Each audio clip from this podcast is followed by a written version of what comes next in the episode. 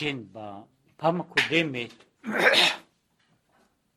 דיברנו על העניין של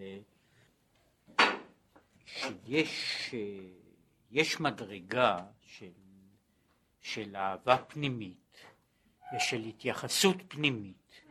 במדרגה הזו, באופן הזה, האדם נעשה, בעצם אין לו אלא לב אחד, משום שכל הרצונות שלו, כל, ה, כל העניינים שבת, שבתוכו אינם מכוונים אלא לדבר אחד. לעומת זאת, בדרך כלל בני אדם נמצאים במצב אחר. גם במקרה שהם אה, עושים, אמורים לעשות, ומאמינים וחושבים זה בזה, עם כל אלה הם אה, מוגדרים בתוך, בתוך, ה, בתוך הגוף שלהם. והגוף קובע מצד אחד רציות, רצונות, כך שהאדם יכול לכפות את עצמו, יכול לכפות את עצמו, מה שהוא קורא, התקפיה סטרה אחריו, הוא איננו יכול להפוך את כל הדברים מקצה לקצה, שאין לו אלא לב אחד לאביו שבשמיים, אלא הוא נמצא, כמו שמתואר הרבה, בין שני הלבבות של עצמו, בין דבר לדבר, בין רצון לרצון. והנה אמרו חז"ל, זה בדף פ"ד-ב בעמודה השמאלית סמוך לסוף.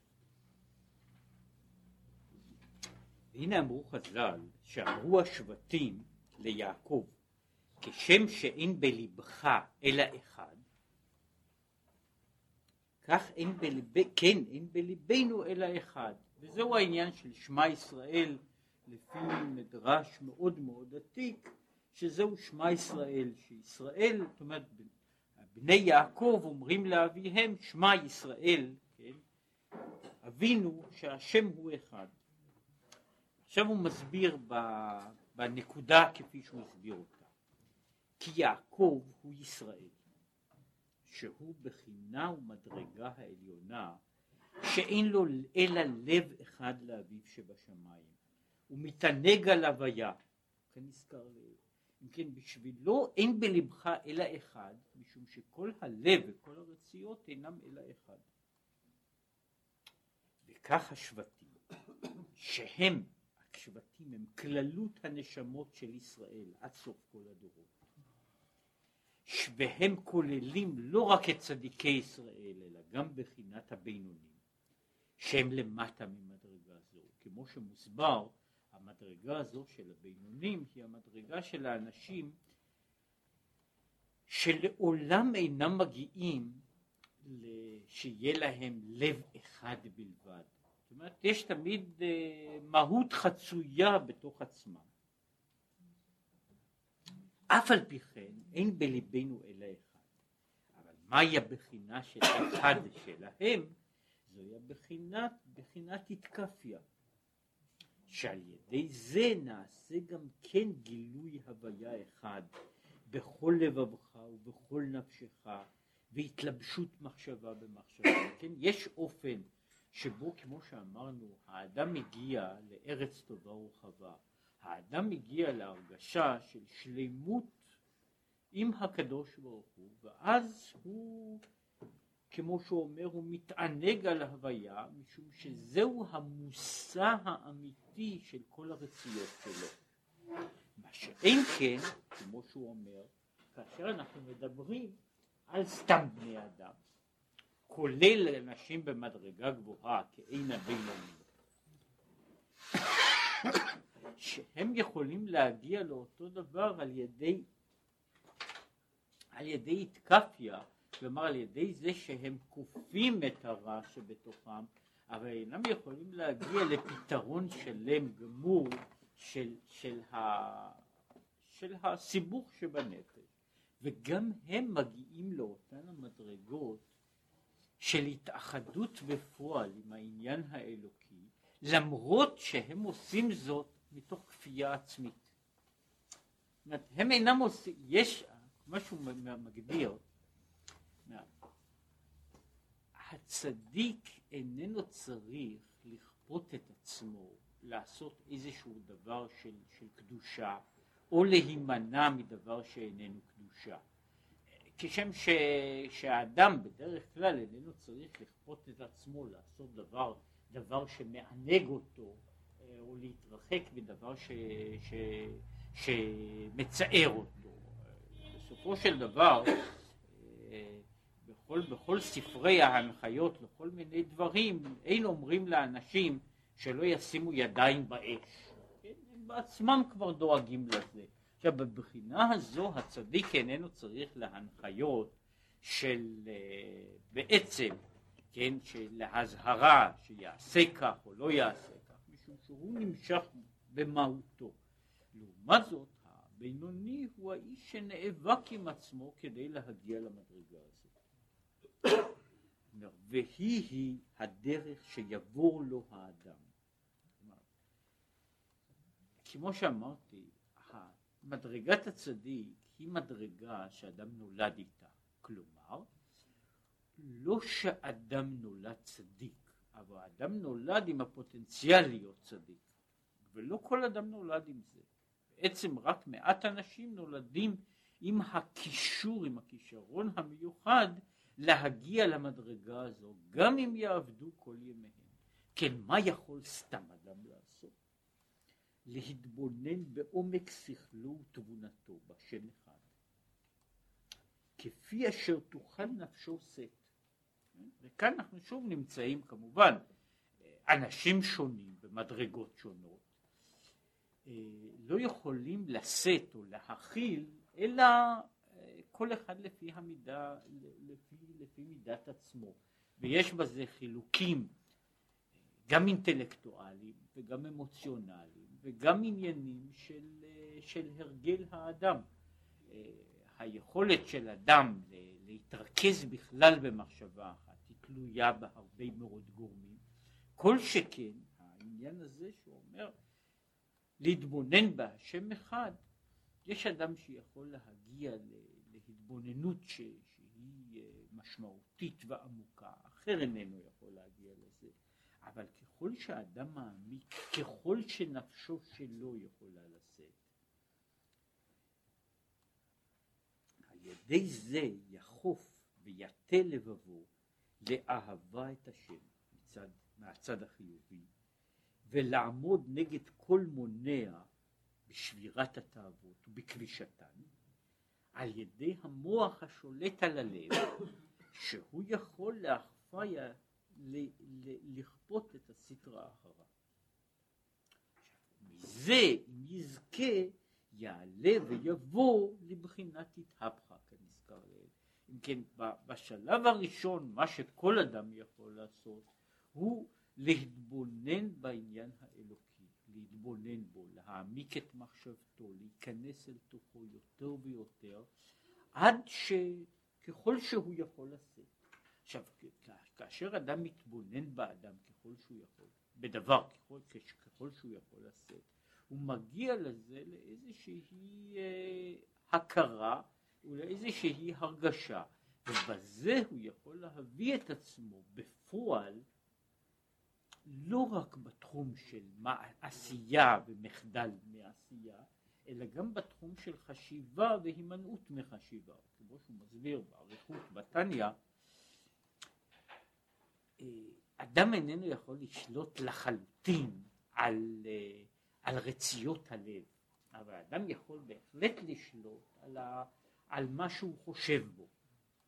כלומר, אה, אדם יכול להחליט שהוא איננו רוצה לחשוב על נושא מסוים, וכשהוא מחליט שהוא איננו רוצה לחשוב עליו, כל פעם שהנושא הזה עולה, מן, על, עולה על הדעת, הוא עובר ל, לעניין אחר. זה, זה בוודאי דבר מטריד, דבר מטריד, אבל הוא בהחלט אפשרי, ואנשים יכולים לעשות את זה, וכבר אני חושב הבאתי את הדוגמה, אחת הדוגמאות, איך שהאדם יכול לסלק מחשבות מעצמו, היא מה שעושים רוב האנשים כשהם הולכים לישון. אנשים מביאים את עצמם, וכמעט כל אדם לומד את התרגול הזה בגיל מוקדם או מאוחר. הוא לומד את התרגול שהאדם יכול להביא את עצמו למצב של שהוא לא יושב ועושה כעת, לא בעסקיו ולא בדברים שעומדים ומטרידים אותו. ו- ואנשים עושים את זה בצורה די יעילה, עובדה שנרדמים רוב בני האדם, כן? לא רק מזה שהם אה, עייפים עד מוות. זאת אומרת, יש, יש תהליך של, של שלטון עצמי. זה שאנשים אינם שולטים בעצמם בדברים אחרים זה לא משום שהם אינם מסוגלים, אלא פשוט משום שאינם רוצים. כן, אם בן אדם רוצה להרהר בכל מיני הרהורים מגונים, כן, מפני שהוא נהנה מהם, כן, אז זה, אז הבעיה היא שהוא נהנה מהם והוא רוצה ליהנות מהם, אבל זה לא משום שהוא לא יכול לחשוב בנושא אחר. כן? וזה דבר שהוא, שהוא, לכן הוא מדבר בו שאדם יכול להביא את עצמו לא רק באופן חיצוני מעשי, אלא גם באופן פנימי, הכרתי, למצב שבו הוא עוסק וקשור רק בבחינה של קדושה. אז הוא אומר, אם האדם ממשיך בכיוון הזה, בדרך הזו, ממשיך בה, מתמיד בה, מעמיק בה, הוא יכול לפעמים להגיע למדרגה של התהפכה, כלומר שאז יש שינוי שיעבור מן השלב של, ה... של הכפייה המתמדת לשלב שבו יש היפוך הלב, ששוב הוא עובר שלבים שונים, הוא אולי, אולי איננו מגיע לגמר והשלמה, אה, בוודאי לא ביום אחד. מי שמצפה ש, ש, שיום אחד הוא ישב, ישב והתנהג יפה, הוא מקווה שביום השני כל הבעיות שלו תיפתרנה מיד, אז הוא אה, נאמר אופטימי מדי. כן, בדרך כלל זה לא הולך כל כך מהר. אבל כמו שרואים את זה, שוב, בכל מיני תחומים, כל אדם יודע את זה מתוך ניסיון. אנשים נכנסים למצב מסוים, אנשים נכנסים למקום, למקום, לעבודה, לחברה מסוימת, והם מתחילים לחשוב באופן ידוע בדרך מסוימת, הם מתחילים לכוון את עצמם לפי אופן המחשבה הזה, ומתברר שאף על פי שבהתחלה זה יכול להיות עניין קשה מאוד. אנשים לאט לאט מגיעים, לא בשלימות, אבל במידה הגונה, למצב שבו אין, אינם צריכים להיאבק מאבק מתמיד בתוך עצמם. אפשר לראות את זה בעצם העובדה איך אנשים מתרגלים אה, למצבים לא סימפטיים, מצבים טרגיים ולמצבים אה, קשים מאוד שליבם אינו, אינו שלם איתם. זאת אומרת, אחרי שהאדם נמצא במצב מסוים, בסיטואציה מסוימת, והוא יודע שאלה הן העובדות, אם כן, אחרי זמן מסוים, בדרך כלל הוא משלים עם מציאות חדשה, הוא בונה את עצמו לפי המציאות הזו. כך באותו אופן יש לנו הדרך שאומר שלאט לאט קורה שינוי בתוך האדם, והשינוי הזה יכול להביא שלפחות בדברים מסוימים הדברים הללו, דיברו עליהם הרבה, אדם יכול אה, במובן מסוים להרגיל את עצמו או להביא את עצמו למצב שנושאים מסוימים לא יהיו בתוך תחום המחשבה הפעיל שלו. שהוא יודע שדבר כזה וכזה איננו בא בחשבון. זה איננו דבר שהולך, אה, שנעשה, שנעשה מיד, אבל זה קורה אחרי זמן מסוים, והוא לא עניין של, אה, זה לא עניין של פלא ונס, אלא זהו עניין של, אה, של מחשבה, מחשבה מתמדת, אפשר לראות את זה כשאנשים עוברים ממקום או לחברה אחרת, והם לומדים לאט לאט אה, לא רק, לא רק שהם לומדים להתנהג בדרך ידועה, הם גם מתחילים לחשוב בצורה מסוימת שלא, הוא לא צריך כל הזמן לשבת ולעשות שיקול הדעת מה לפעול במקרה מסוים. הדבר הזה נעשה כבר פשוט, לא עולה בדעתו כבר לעשות כך וכך וכך דברים. בסופו של דבר, אה, שוב, אני רוצה להביא דוגמאות לדבר שנראה לכאורה אה, מטמיע, כן? אבל הוא לא, לא כל כך מטמיע. צריך, יש כל, כל מיני ילדים קטנים, כל מיני ילדים קטנים, צריך ללמד אותם דברים שונים. מה עושים, על כל פנים מה עושים בחברה ומה אין עושים. ויש הרבה ילדים שצריך במשך זמן מסוים להיאבק איתם, כן, שלא, שלא יחליט ללכת, ללכת ערום לגמרי. כן? עכשיו, וזה נכון שהדבר הזה הוא אחר כך נעשה סוג של הרגל. עכשיו, הפיתוי של סתם אדם לעשות את זה בכל מקום ובכל שעה נעשה די קטן, כן? זאת אומרת, לא כל אדם מרגיש את הפיתוי הזה כשבכל מקום שהוא הולך ברחוב, אולי עכשיו צריך להתפשט. כן? לילד קטן זה יכול בהחלט לעלות על הדעת. לאדם יותר מבוגר, לא משום שהוא, אה, זאת אומרת, עבר איזה שינוי דרסטי, זה עדיין אפשרי, ועדיין מחשבה כזו היא תיתכן בתוכו. אין שום אה, כורח שמכריח את האדם שלא לחשוב, אבל בדרך כלל הבעיה הזו לא עולה על הדעת. מה שקרה פה זה היה שבתחום מסוים נושא, נושא זה וזה כבר איננו בין הדברים שאני צריך לעשות איתם מאבק פעיל.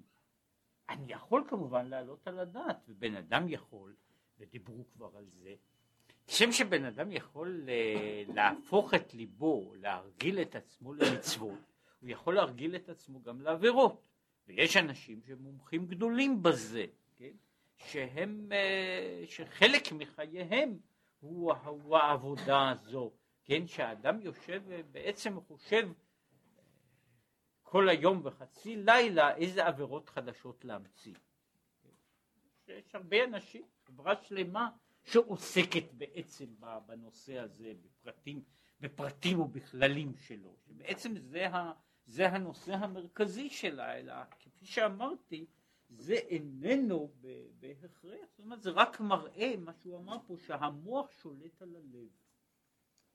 שהמוח שולט על הלב ויכול עד מידה מסוימת לכפות אותו, ואם הדבר הזה נעשה באופן עקיב ויש לו, מה, יש לו מטען הכרתי מתאים, הדבר הזה הוא יוצר שינויים פרמננטיים שמגיעים עד לגבול מסוים. שוב, אה, כמו שאמרו בזה, שהוא מדבר על, אה, במקום בתניא, על מדרגת הבינוני, זאת שזה בן אדם ש... שמצד אחד לא פתר את בעיית, ה, בעיית השניות שבתוכו באופן סופי, אבל דיברו כבר שבמדרגה הזו של הבינוני יש uh, מדרגות רבות כן, למין האיש הזה שכל מעשה הוא בשבילו מאבק. כן? עד לאנשים הללו שבשבילם מהלך חיים דרך חיים היא עכשיו פשוטה, היא ברורה, אבל יש תמיד אה, אפשרויות של סטייה שנעשות בכל פעם גם יותר דקות, יותר אה, פחות פחות גלויות לעין, או כמו, ש, כמו שכתוב בזוהר, הזוהר מחלק בין שדים יהודאים ושדים נוכרעים, שדים גויים ושדים יהודים. הוא אומר, מהו, מהו שד יהודי? שד יהודי הוא זה שמפתה את האדם לעשות דברים מותרים. הכל בגדר מה שכתוב אה, בשולחן ערוך, ועל השולחן ערוך, ליד השולחן ערוך, יש אנשים שצמוד להם שד יהודי, ואומר, לא כתוב בשולחן ערוך שאסור לעשות כך וכך, והוא אכן עושה, כן? לא כתוב, באמת לא כתוב בשולחן ערוך, באופן ברור, אולי קצת ברמב"ם, אבל בשולחן ערוך לא כתוב באופן ברור שאדם לא צריך להיות זולל וסובל. עוד הוא לא אוכל בשר כשר, לחם, לחם שהפרישו ממנו תרומות ומעשרות בלי חשש ובלי חשש ובלי חשש, והוא עדיין יכול להיות זולל וסובל גמור, כן? שזה עניין של שדים יהודאים. עכשיו, יש שדים נוכרעים שמסיתים בן אדם לעשות לאכול חזיר, כן, לעבור עבירות, יש רשימה ארוכה של עבירות. זה אומר שיש כל מיני שדים, כן, אז לפעמים בן אדם עם השדים הנוכרעים הוא גמר, ויש לו הרבה עסק עם שדים יהודאים, כן, ושדים יהודאים, הם, אה, יש מהם שהם, אה, שהם יהודים פשוטים, אלה שזוללים וסובעים, ויש שדים יהודאים שהם בוודאי רבנים גדולים.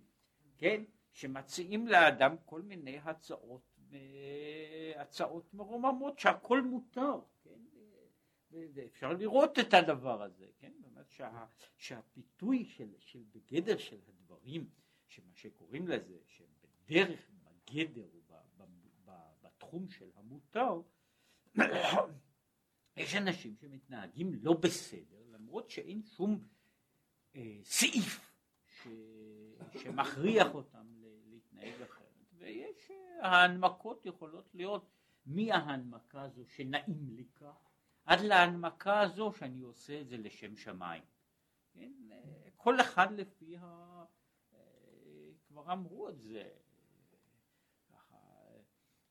יש, יש אנשים ש, ש, שהיצר הרע צריך להיראות להם באופן אחד כדי להיות משכנע, כן? ויש אחרים שהוא צריך להיראות להם בצורה לגמרי אחרת כדי להיות משכנע, כן? אה, אה, יש, יש אנשים שה, ש, שה, שהיצר שלהם הוא מאוד, אה, מאוד גולמי או מתמקד בדברים מאוד מאוד פשוטים ויש כאלה שיש להם דברים, דקויות שבדקויות, כן?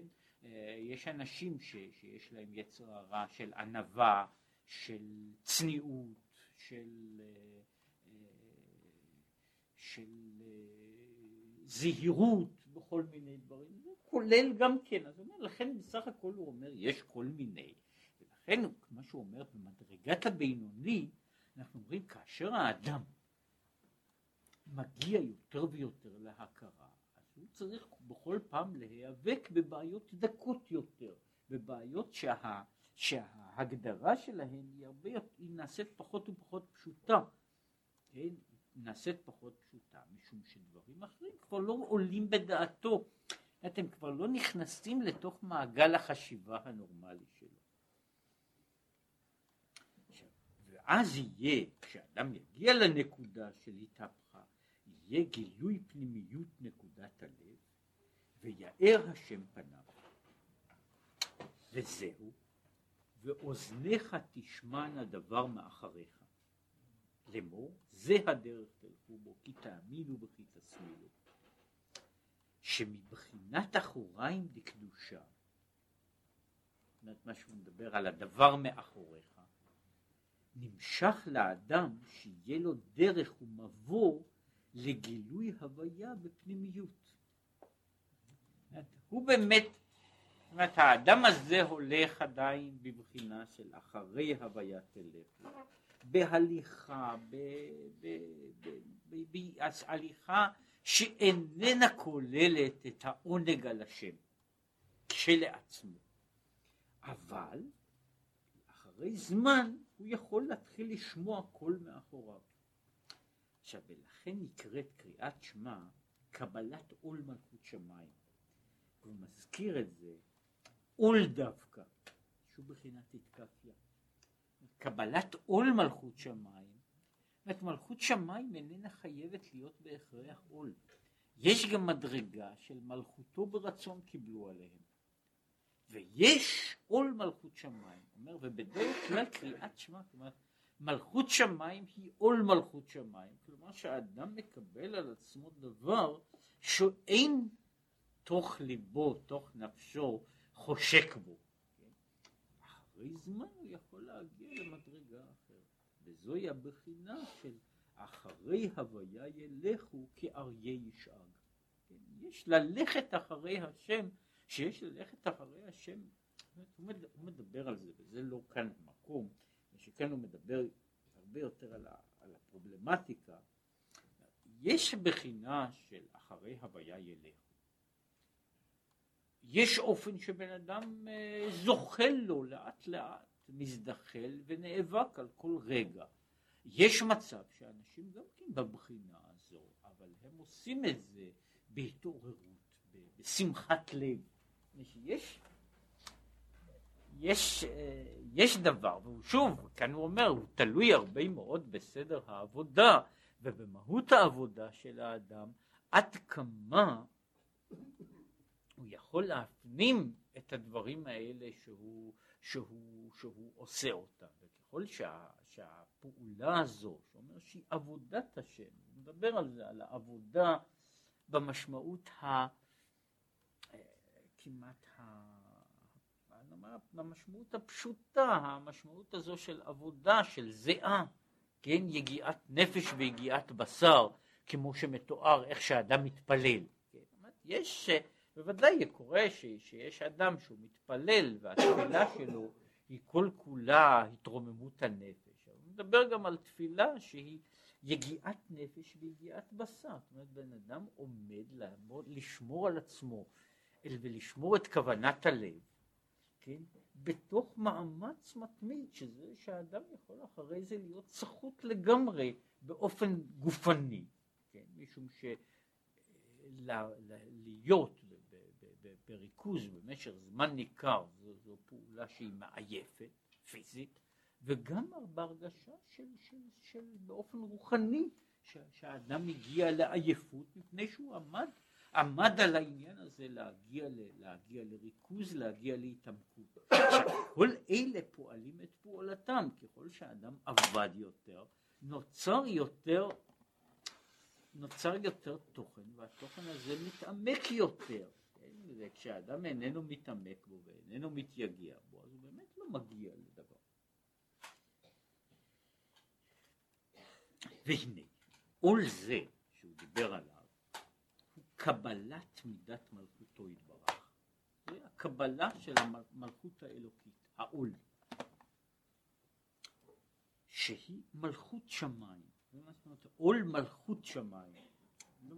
הוא אומר שיש פה דיוק במילים של עול מלכות שמיים, מלכות דווקא.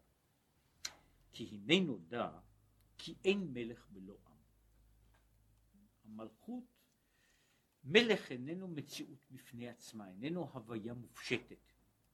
אומרת, מלך איננו יכול להיות לבדו. מל, מ, כדי שיהיה מלך זקוק, נחוץ בהכרח שיהיה עם. ועם הוא אומר, הוא מלשון גחלים עוממות. כלומר, עם, וזה, יש לזה, שוב, מערכת גדולה של, של הסברים וגם לשוניים, שהעניין הזה של עם הוא לא, הוא מדבר דווקא על אלה שהם רחוקים, שהם אינם שייכים ואינם שייכים למלך, כמו שהוא מסביר במקום אחר.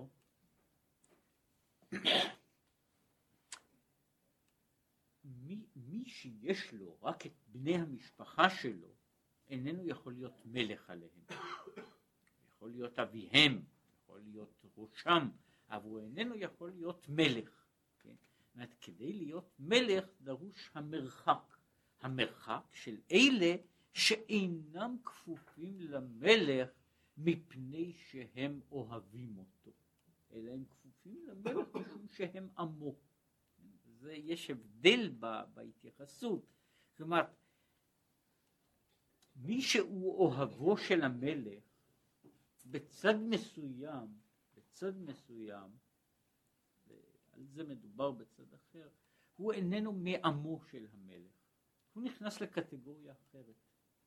ויש באיזה מקום, הוא מדבר על הבעיה הזו של, שיש, כשם שיש, אנחנו אומרים את זה בתפילות, בתפילות של, של, של ראש השנה והלאה, אם כבנים, אם כעבדים. יש אה, הרבה מאוד מעלות ביחס של בנים, אבל יש גם מעלות ביחס של עבדים. יש דברים מסוימים שהעבד יש לו מעלות מצד, ה, מצד, מצד עבודתו, מצד היחס שלו, שאין, שלא יכול להיות בשום בן. מדובר על העניין הזה, אבל אני אומר שבעצם העניין, העם מוגדר במידת הריחוק, בזה שהעם איננו קשור למלך, בזה שהעם בעצם הוא דבר לעצמו. ואין זה אלא, כמו שכתוב, להודיע לבני האדם גבורותיו וכבוד הדר מלכותו. שלהיות כבוד הדר מלכותו, זאת אומרת, כדי שיהיה דבר שהוא כבוד הדר מלכותו, שמלכותו של השם תופיע בעולם, הן הן גבורותיו וצמצומים רבים ועצומים, להעלים ולהסתיר אור אינסוף ברוך הוא, שיהא העולם נראה יש ונפרד, ושיהיה עם עוממות, כדי שיהיה שמו נקרא מלך עליהם. אומרת, כדי שיהיה כבוד הדר מלכותו, הצריך, הקדוש ברוך הוא צריך שיהיה מישהו שרחוק ממנו. המלכות האלוקית איננה יכולה להתגלות אלא על הרחוקים ולא על הקרובים. כדי שתהיה מלכות, יש, יש הכרח שיהיה מרחק. אם כן, צריך להיווצר מרחק כדי שתוכל להיות מלכות. אם אני רואה עין בעין את כבוד השם, אין כאן מלכות אלוקית. יש פה כל מיני דברים אחרים, אבל אין כאן מלכות. זאת כדי שתהיה מלכות, זה, דרוש שייווצר הדיסטנץ. כי באמת, כל הקמי כלחשיב, ולכן אם, אם היינו רואים את, ה, את המהות האלוקית, איך שהיא חודרת את המציאות, ואין עוד מלבדו, כל השאלה הזו של המלך והעם לא הייתה קיימת. שהרי כמו שאמרנו, קבלת עול מלכות שמיים, עול קבלת השלטון, הצו האלוקי, היא לא תיתכן אלא כאשר אני צריך לקבל פקודה, אני צריך לקבל צו. כאשר הדבר הזה נראה לי לפני עיניי ואין עוד אפשרות אחרת לנטות ימין ושמאל, שם אין, אין בעיה של מלכות. שם העולם הוא לגמרי אחר. כן, צריך כדי, ש, כדי שיהיה הדבר הזה, זה העניין של ה... כדי שיהיה כבוד הדר מלכותו, צריך קודם לכן אה, להודיע לבני האדם גבורותיו, שהם הצמצומים, מה שקורה מידת הדין, הגבורה, הצמצום, כדי שיבצר העם. אומר, שתי, שתי, זוהי המדרגה של מעלה, שהמלכות דורשת את הגבורה. בהתערותא דלתתא, בהתערותא דלעיל הזו של המלכות. צריך להיות בהתערותא דלתתא גם כן. כשם שההתעוררות של מעלה, כלומר המלכות של מעלה נובעת, הצמצום יכול ליצור את המלכות, כך ב- ב- בלמטה יש אותו דבר. בחינת צמצומים צריך להיות גם כן בהתערותא דלתתא צמצומים והסתלקות, כלומר יצירה של מרחק. והן הן בחינת גבורות האדם, להתגבר נגד כל מונע בסור מרע. ולא תטורו אחרי לבבכם, עוצם עיניו מראות ברע. כן, כל אלה הן, אומר, כדי שהמלכות תתגלה, גם האדם צריך להשתמש בגבורותיו, כלומר בכוח שלו לצמצם ולהגביל. עכשיו הצמצום וההגבלה הזו, מה שהוא קורא לזה כוח הגבורה של האדם כדי לבנות את המלכות הוא כפול. הוא מצד אחד ההימנעות מרע בכל דרגה שלה, ובבעשה טוב יש גם כן העניין של הגבורה וההתגברות, כמו שאמרו אינו דומה, אינו דומה שונה פרקו מאה פעמים למאה פעמים ואחד. אומר שהאיש הזה, כך כתוב בגמרא, שההבדל בין עובד אלוקים לאשר לא עבדו הוא שמי שלא עבדו זה זה ששונה פרקו מאה פעמים.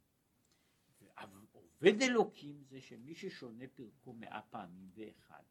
וכמו שהוא מסביר, יש לזה רשימה ארוכה של הסברים שונים, אבל מה שהוא מסביר אומר ככה, שהוא נקרא עובד אלוקים מפני אחת הרגילה, היתרה על הרגילות. אומר, אם בן אדם התרגל לשנות פרקו מאה פעמים, ברגע שהוא התרגל, הוא כבר לא עובד אלוקים. מתי הוא נקרא עובד אלוקים? כאשר אחרי שהוא למד, הוא כבר רגיל מאה פעמים ובשבילו חלק מה, מה, מה, מההוואי החיים שלו. אז הוא לומד עוד פעם אחת נוספת.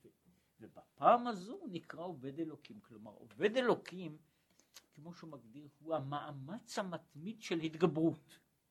כן? והמאמץ הזה של התגברות, אין לו סוף.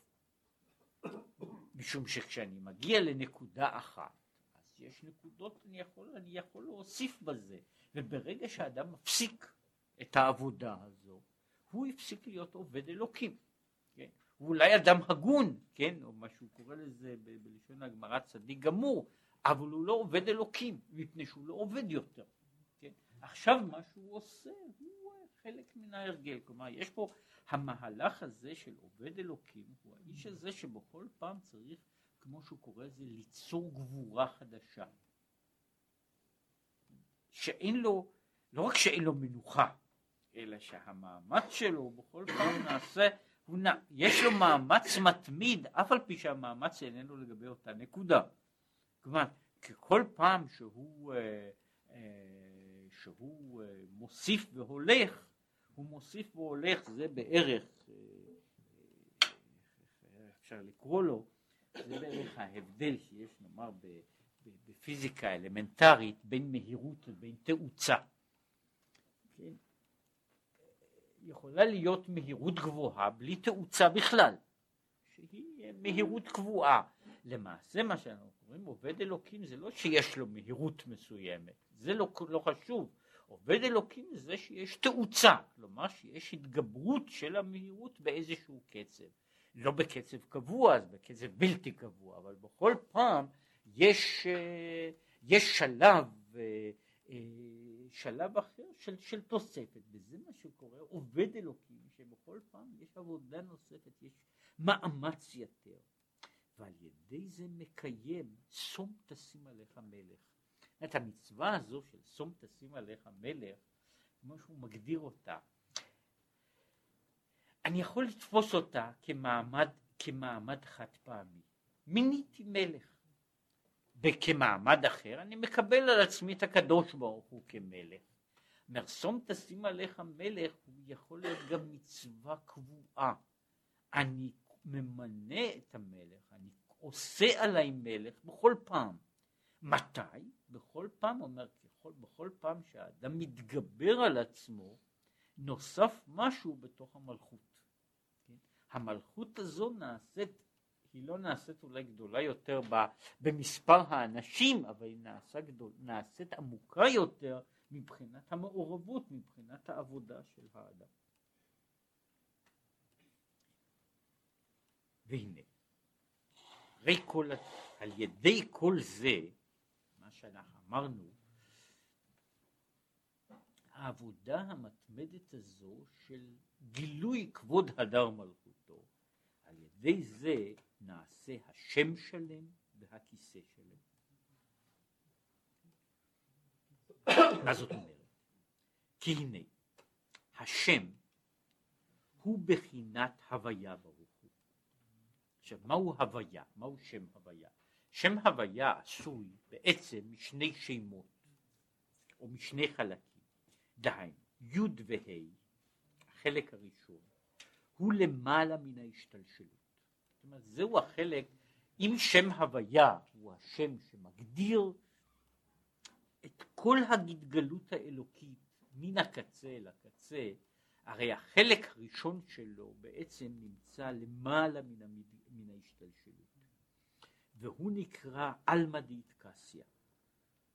חכים ולה בחוכמה ידיעה, מבין ולה בבינה ידיעה. וזה קשור למה שכתוב במקומות אחרים, שי' הוא כנגד חוכמה וה' הוא כנגד בינה.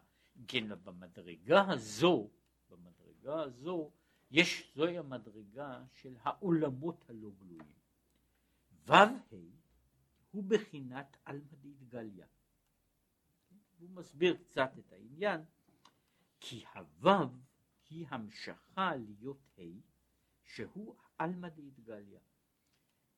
באופן כללי אנחנו רואים החלק הראשון של השם הוא ההתגלות בחוכמה ובינה. הו"ב הוא ההתגלות בכל העולמות, הקו שהאות ו' מסמנת אותו, והה' התחתונה היא הה' שמבטא את המציאות של העולם הזה, או כמו שמופיע למשל בגמרא, שבי' נברא העולם הבא, בה' נברא העולם הזה.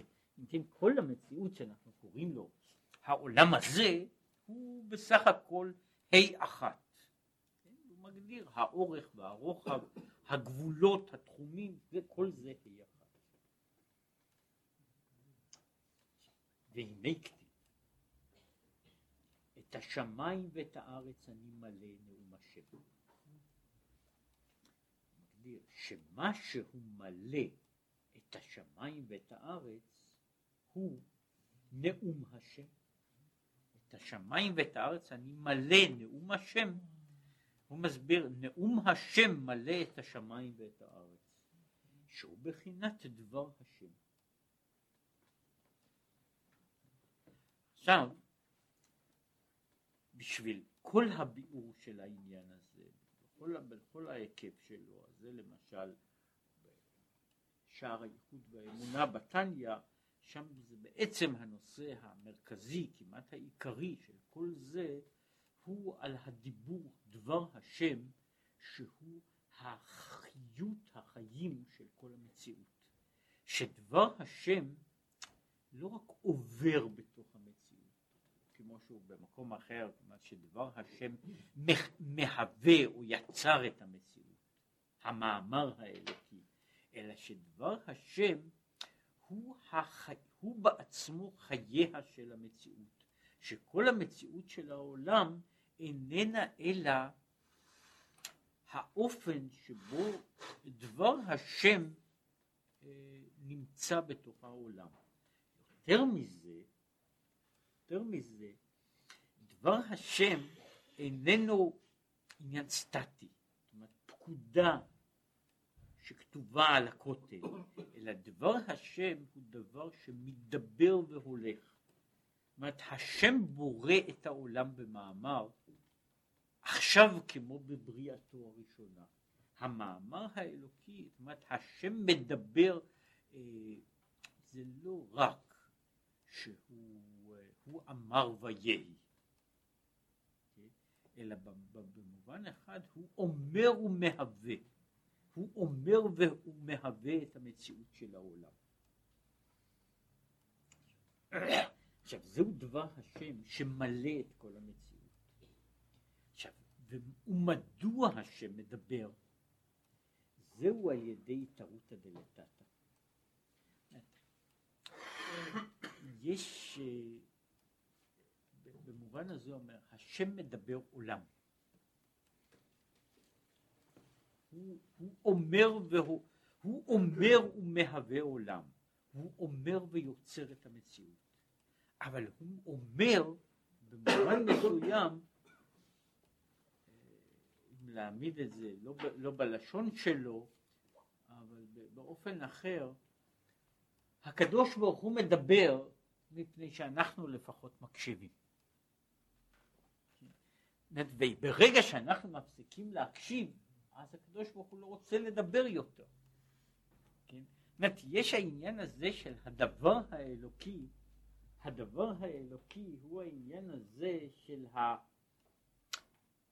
השם מדבר ויוצר את העולם. כשהוא מדבר ויוצר את העולם, העולם, העולם צריך לפחות להקשיב. וזה מה שהוא מפרש, את השם האמרת היום. הוא מפרש האמרת בתור הפעיל של אמר, כמו על פי הדקדוק, בסדר גמור, אבל הוא מפרש אותו, האמרת, אתה עשית אותו אומר. את השם האמרת, אתה עשית שהוא יהיה אומר. ובמובן מסוים זה, זה, יוצא, זה יוצא טוב מאוד עם העניין הזה של שמע ישראל. אם אני רוצה שהקדוש ברוך הוא ידבר, אני צריך לשמוע. כן, ולפעמים מפעם לפעם אני גם כן צריך לענות משהו, כן, אבל העניין הזה של האמרת, אני גורם שהקדוש ברוך הוא יאמר. זו העבודה, וזה איך הוא נעשה. היינו, על ידי גילוי הוויה אחד בכל לבבך ובכל נפשך וכמו שהוא הסביר, בכל לבבך ובכל נפשך ובכל מאודיך, שהוא התלבשות מחשבה במחשבה, דיבור בדיבור, בדיבור, מעשה במעשה. זאת אומרת, אני יוצר, אני מכניס את, את הדיבור, את הדבר האלוקי, אל תוך, אל תוך האני שלי, אל תוך המציאות שלי.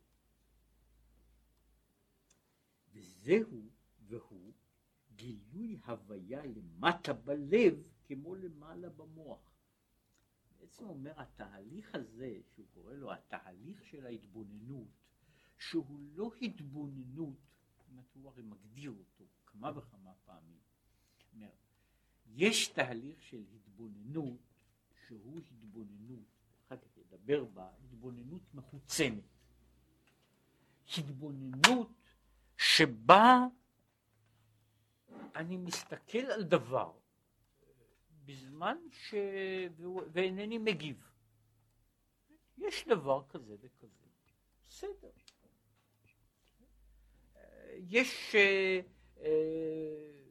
יש, יש לנו דברים בעולם שאנחנו לומדים או, או, או חיים בתוכם, שאני רואה אותו. אני אפילו יכול לחשוב בעניין הזה, וזה, אני מציין עובדה, אני דן בנושא הזה, פתרתי בעיה מסוימת, כן? וזה לא נוגע לי אלא, אלא כ, כ, כמחשבה, כמחשבה בלבד. זהו דבר שהיה תהליך שקורה רק במוח ואיננו קורה בלב. כן? אה, שוב, לקחת לא דוגמה טובה. אה, קורה ש, שמישהו שאין לו שום עניין אמוציונלי בדבר, כן, רואה שעובר עכבר בבית. כן? אז יש לו ציון, ציון מחשבה עובדתי, כן, שעבר עכבר.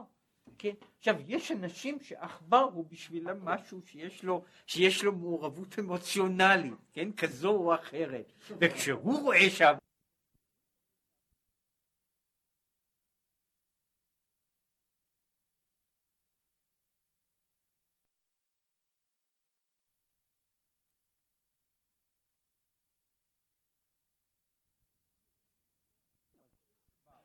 יש קיר, יש חלון, יש ציפור, יש גם עכבר. ויש בן אדם שבשבילו העניין הזה הוא, אה, הוא מקפיץ אותו. יש, יש בזה, הכל לפי, עכשיו מה שהוא אומר פה על העניין של ההתבוננות זה בדיוק העניין, שהדבר הזה יגיע ללב כמו למוח. זאת אני יכול לחשוב על גדולת השם בדיוק כמו שאני חושב על עכבר שנמצא באיזה מקום אחר.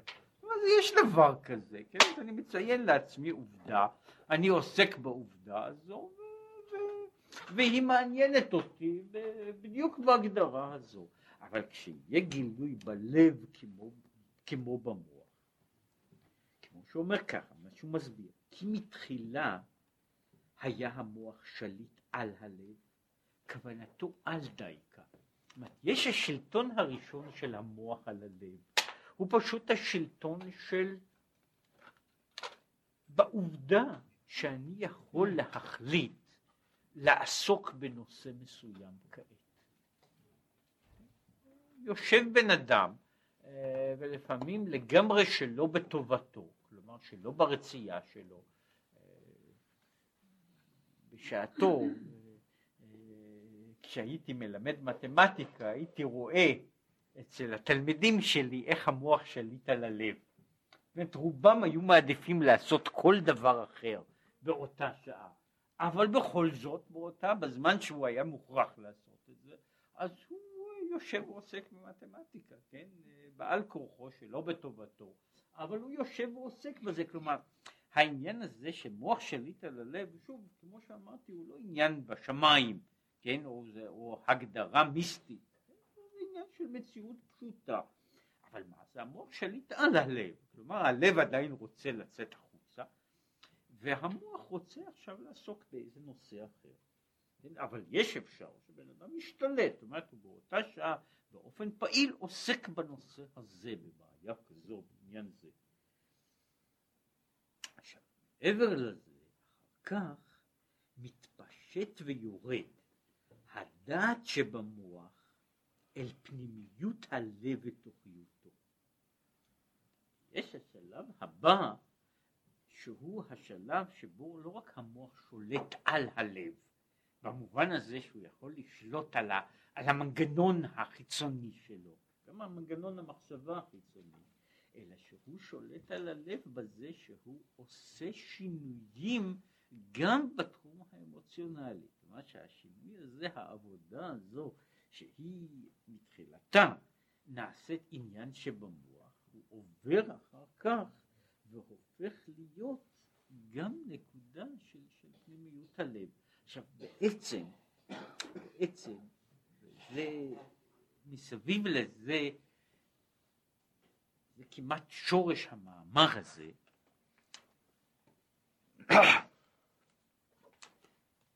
כל מה ששייך לחלק או לעניינים ששייכים להגדרות התיאורטיות, אלה הם דברים שניתנים ללימוד פשוט או ללימוד מורכב, אפשר ללמוד אותם.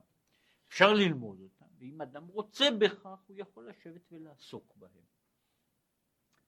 הנקודה החמורה היא בעצם נקודת המעבר. זאת אומרת, הנקודה מהצד הזה שהמוח שליט על הלב מכוח החלטה עד לנקודה שהמוח שליט על הלב לבנות שינויים מסוימים. עכשיו המעבר הזה שקוראים לו המעבר מן המוח אל הלב הוא בעצם אה, נקודת התורפה של כל סדר העבודה האנושי. זוהי נקודת התורפה וזה מה שהוא הרבה פעמים קורא לזה במקומות אחרים הוא קורא מדבר על מה שקוראים מיצר הגרון. בין המוח והלב אצלנו כמו אצל רוב, רוב היצורים האחרים המוח והלב אינם נמצאים אה, סמוך אחד לשני והזרימה ההדדית מהמוח, מהמוח ללב היא עוברת דרך איזה צינורות. עכשיו הצינורות הללו הם נקודות התורפה של המעבר. זאת אומרת, כדי שיגיע דבר מן המוח אל הלב, כלומר שלא רק בגדר של השפעה חיצונית, אלא בגדר של השפעה פנימית, שם יש, שם יש מיצר. וכמו שהוא מסביר את זה, בהחלט יכול לקרות שבן אדם, וזה מה שהוא, הוא פה לא נכנס לכל, לכל הנקודה של המאמר, הוא מדבר על, ה, על העניין הזה של עמלק, אחר כך מה שהוא יאמר, יש דבר כזה שמונע, מחסום, כן? שמונע שיהיה מעבר. יש לנו בעצם בגוף משהו כזה, מחסום שלפחות מונע, שהוא אגב מונע את המעבר מהלב אל המוח, כן, יש, יש דבר כזה ברפואה שנקרא המחסום, מחסום הדם והמוח, שהוא לא נותן, לא נותן לתאים מעבר לגודל מסוים לעבור דרכו, כן, והוא אחת מה... לפעמים הוא מה שגורם ש, שבן אדם יישאר חי, לפעמים הוא מה שגורם לו שהוא, שהוא ימות, אבל יש מחסום כזה פיזי בתוכנו שמונע מונע מעברים, מעבר חופשי, אפילו, אפילו פיזית, של, של דם מהלב אל המוח בחזרה. יש, יש, יש אה, מחסום פיזי כזה שנמצא. אבל מעבר לזה, מכיוון שיש נקודת מיצר, נקודת המיצר הזו היא בעצם ההתגברות עליה בצורה זו או אחרת היא הבעיה המרכזית של, של סדר העבודה. כלומר, איך בן אדם יכול להגיע מתוך הדברים שהוא יודע, שהוא מכיר בהם, גם לעניין של, של, של חוויה. כן, זהו המעבר מן החוכמה והבינה אל הדעת, ומן הדעת אל, ה... אל האהבה והיראה. מה, מה קורה, מה שהיינו קוראים לזה ככה, יש הרי פה כמה שלבים. השלב האחד שהוא השלב של המחשבה המופשטת, מה שקוראים לו חוכמה ובינה, תפיסה של, של אובייקט במחשבה והניתוח של האובייקט הזה. עכשיו זה אני יכול לעשות כמה שאני רוצה וזה זוהי פעולה שהיא פעולה מוחית, פעולה אינטלקטואלית מובהקת. בחינת הדעת היא שאני מתחיל להסיק מסקנות שהן מסקנות מעבר לתחום החשיבה האינטלקטואלית. מה, מה, מה, מה מגיע אז? מגיעה נקודה שבה האדם מתחיל לבנות איזה שהן מסקנות לפחות מבחינה הכרתית. אה, אני רואה דבר מסוים, אני מציין לפניי את העובדה הזו, אני יכול לשבת ולחשוב בעובדה הזו כמה שאני רוצה. עכשיו, האם אני בעד או נגד? התשובה היא אני עדיין ניטרלי, ואדם יכול לגבי דברים מסוימים להישאר ניטרלי אם הוא רוצה תהליך מסוים, יש אנשים שעובדים על זה, קוראים לזה scientific detachment, כן? שבן אדם יכול לעסוק בכל נושא בלי שיהיה לו, או שבלי, בניסיון שלא, שלא לבנות שום מעורבות, שום בעד ונגד, כן? אה, בצד מסוים זה אחד היתרונות של מחשבה בגדר ידוע, כן? אה, אה, תיאורטית, תיאורטית, זה לא פועל לגמרי בפועל ככה אצל בני אדם, תיאורטית אותו בן אדם שמסוגל, שמסוגל נאמר לחתוך פרוסת לחם, צריך יהיה גם להיות מסוגל לעשות ניתוח לב, נאמר, של הילד שלו. כן, בפועל יש כל מיני דברים שעושים את ההבדל בין המיומנות, המיומנות הטכנית שהאדם לחתוך מכאן עד כאן בצורה מדויקת, והבעיה עד מה אני חותך, כאן, כאן נוצר, יש איזה צד של מעורבות, אבל יש אנשים שלומדים לאט לאט, כן, לומר, הוא מסתכל על דברים ואיננו יוצר מעורבות. עכשיו, לאידך גיסא, יש לנו תהליכים אחרים, שבתוך התהליכים הללו אנחנו לא רוצים ליצור מעורבות. אני חושב על נושא, ואני מגיע, באופן תיאורטי, הגעתי למסקנות. עכשיו, יש למסקנות, לדברים האלה גם מסקנות שהן יכולות להיות אפילו לא אמוציונליות, אבל הן אופרטיביות. אני מעיין בבעיה מסוימת ומגיע למסקנה שצריך להתנהג באופן כזה. זוהי, זהו המעבר מן מה שקוראים לחוכמה בינה אל הדעת. אני מגיע למסקנה של, שהיא בעד ונגד.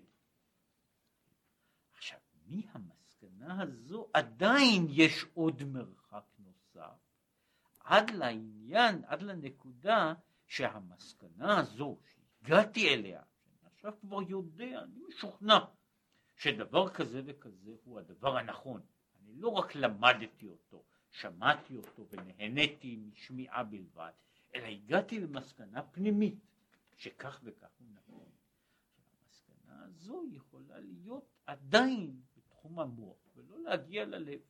זאת אומרת, היא יכולה להיות בתחום של מסקנה, מסקנה, אה, מסקנה שבמחשבה, כן?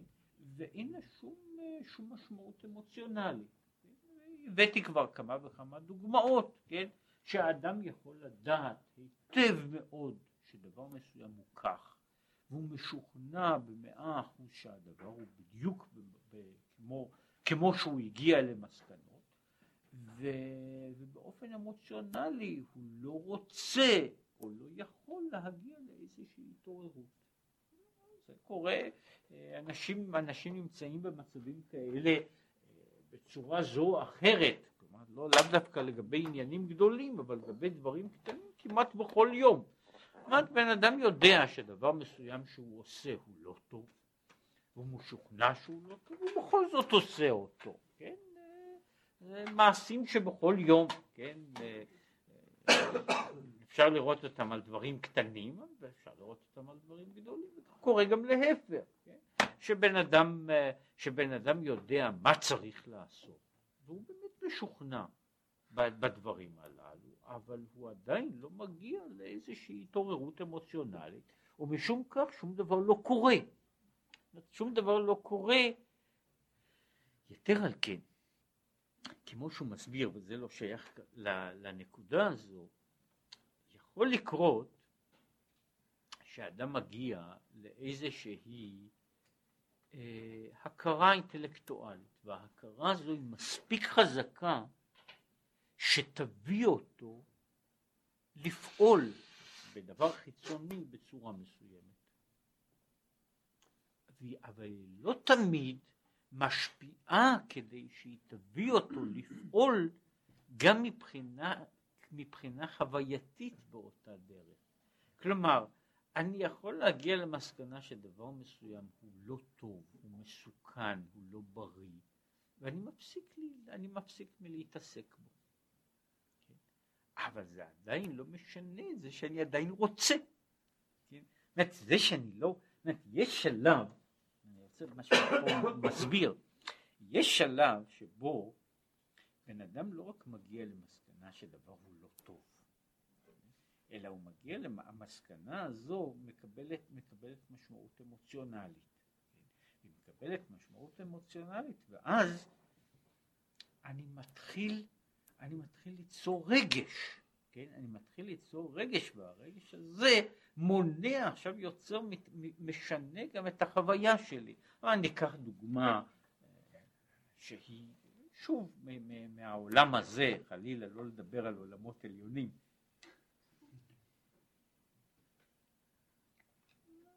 יש בן אדם שאני מכיר אותו, יכול להיות שאני אוהב אותו. ו... ופעם ראשונה הוא סידר אותי, ופעם שנייה התנהג איתי ככה, ופעם שלישית, ואני מגלה שפלוני או פלונית הוא לא בן אדם, חזיר שבחזירים, כלב שבכלבים, וכך הלאה והלאה והלאה. וקורה, יש אנשים, יש להם תגליות כאלה, שהם מגלים אותם אה, באופן, קודם כל באופן אינטלקטואלי. מגלה תופעות. אחרי שאני מגלה את התופעות, אני מגיע למסקנה שפלוני או פלונית אה, היה ראוי לי, לי לנתק מגע איתם. ואנשים לפעמים פועלים גם בהתאמה. שקורה הוא, מה שאני רוצה להסביר, כאן אנשים יכולים לראות את זה, לפעמים קורה שאני מנתק מגע למשל מאדם מסוים. מנתק מגע. מפני שאני הגעתי למסקנה שהיחסים שלי עם פלוני הם יחסים הרסניים ולא טובים ולא בריאים. לפעמים הניתוק הזה יוצר גם שינוי אמוציונלי. אני באמת לא יכול לסבול יותר את פלוני. לפעמים הניתוק הזה הוא לא ניתוק אמוציונלי. אני עדיין ממשיך לרצות ולאהוב. למרות שבפועל אני מנתק מגע. עכשיו הוא אומר שהבעיה שלנו הרבה פעמים היא שמעבר לשלב הזה שהאדם מגיע למסקנות, למחשבות הגדולות, גם הוא מגיע למסקנות מסוימות, ולפעמים המסקנות הללו מביאות אותו גם לידי מעשה או מחדל, כן? אבל יש השלב הבא באיזה מידה הדבר הזה עושה גם שינוי בתוך, בתוך המהות של האדם. זאת אומרת, באיזה, באיזה מידה הדבר הזה שאני יודע שהוא טוב, נעשה באמת רצוי וחביב עליי, והדבר הזה שאני יודע שהוא רע ומאוס וכולי וכולי, הוא נעשה באמת מגונה בעיניי. וזהו השלב הנוסף, זהו השלב הנוסף שהוא קורא לזה שהוא תלוי העובדה שהשלבים הללו הולכים כל כך לאט, אומר, הם בנויים בזה שהדרך הזו, בצד מסוים הדרך מהמוח ללב, היא זו שלוקחת ככה 40 שנה ומעלה, כן? הדרך הזו היא אחת הדרכים הכי ארוכות בעולם, כן? מפני שמה שהתהליכים, תהליכי המחשבה בעצמם יכולים להיות הרבה הרבה יותר מהירים. כן? אבל התהליך הזה ממה שקורה, ממה שקורה במוח עד מה שקורה בלב, הם אה, תהליכים מאוד מאוד איטיים. ולפעמים לא נגמרים, כן? בן אדם ממשיך ככה לטעות בדרך באיזה מין ניתוק שאולי אי פעם יגיע לסיכום או שלא יגיע לסיכום. וזה מה שהוא אומר, שהבחינה הזו, שהבחינה הזו שקודם אומר יש גילוי הוויה, קודם המוח שולט על הלב, אחר כך מתפשט ויורד אל פנימיות הלב.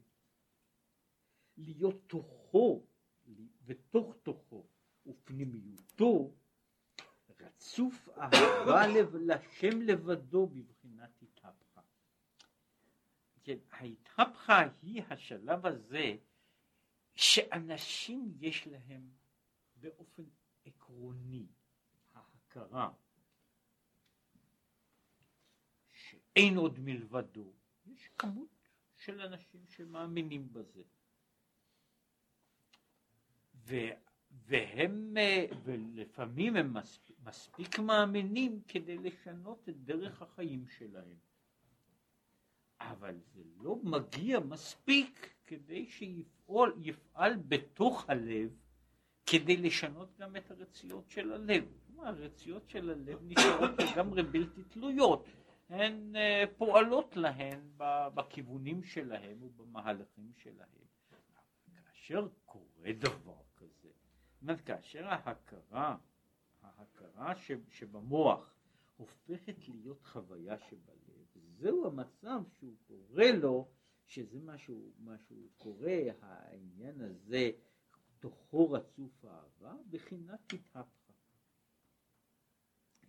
ובהתערות הזו דלת ידי זה שיש התעוררות של מטה, כלומר שהאדם, מה עשה האדם? האדם בקע את המעצורים והוא יצר רצף של אישיות.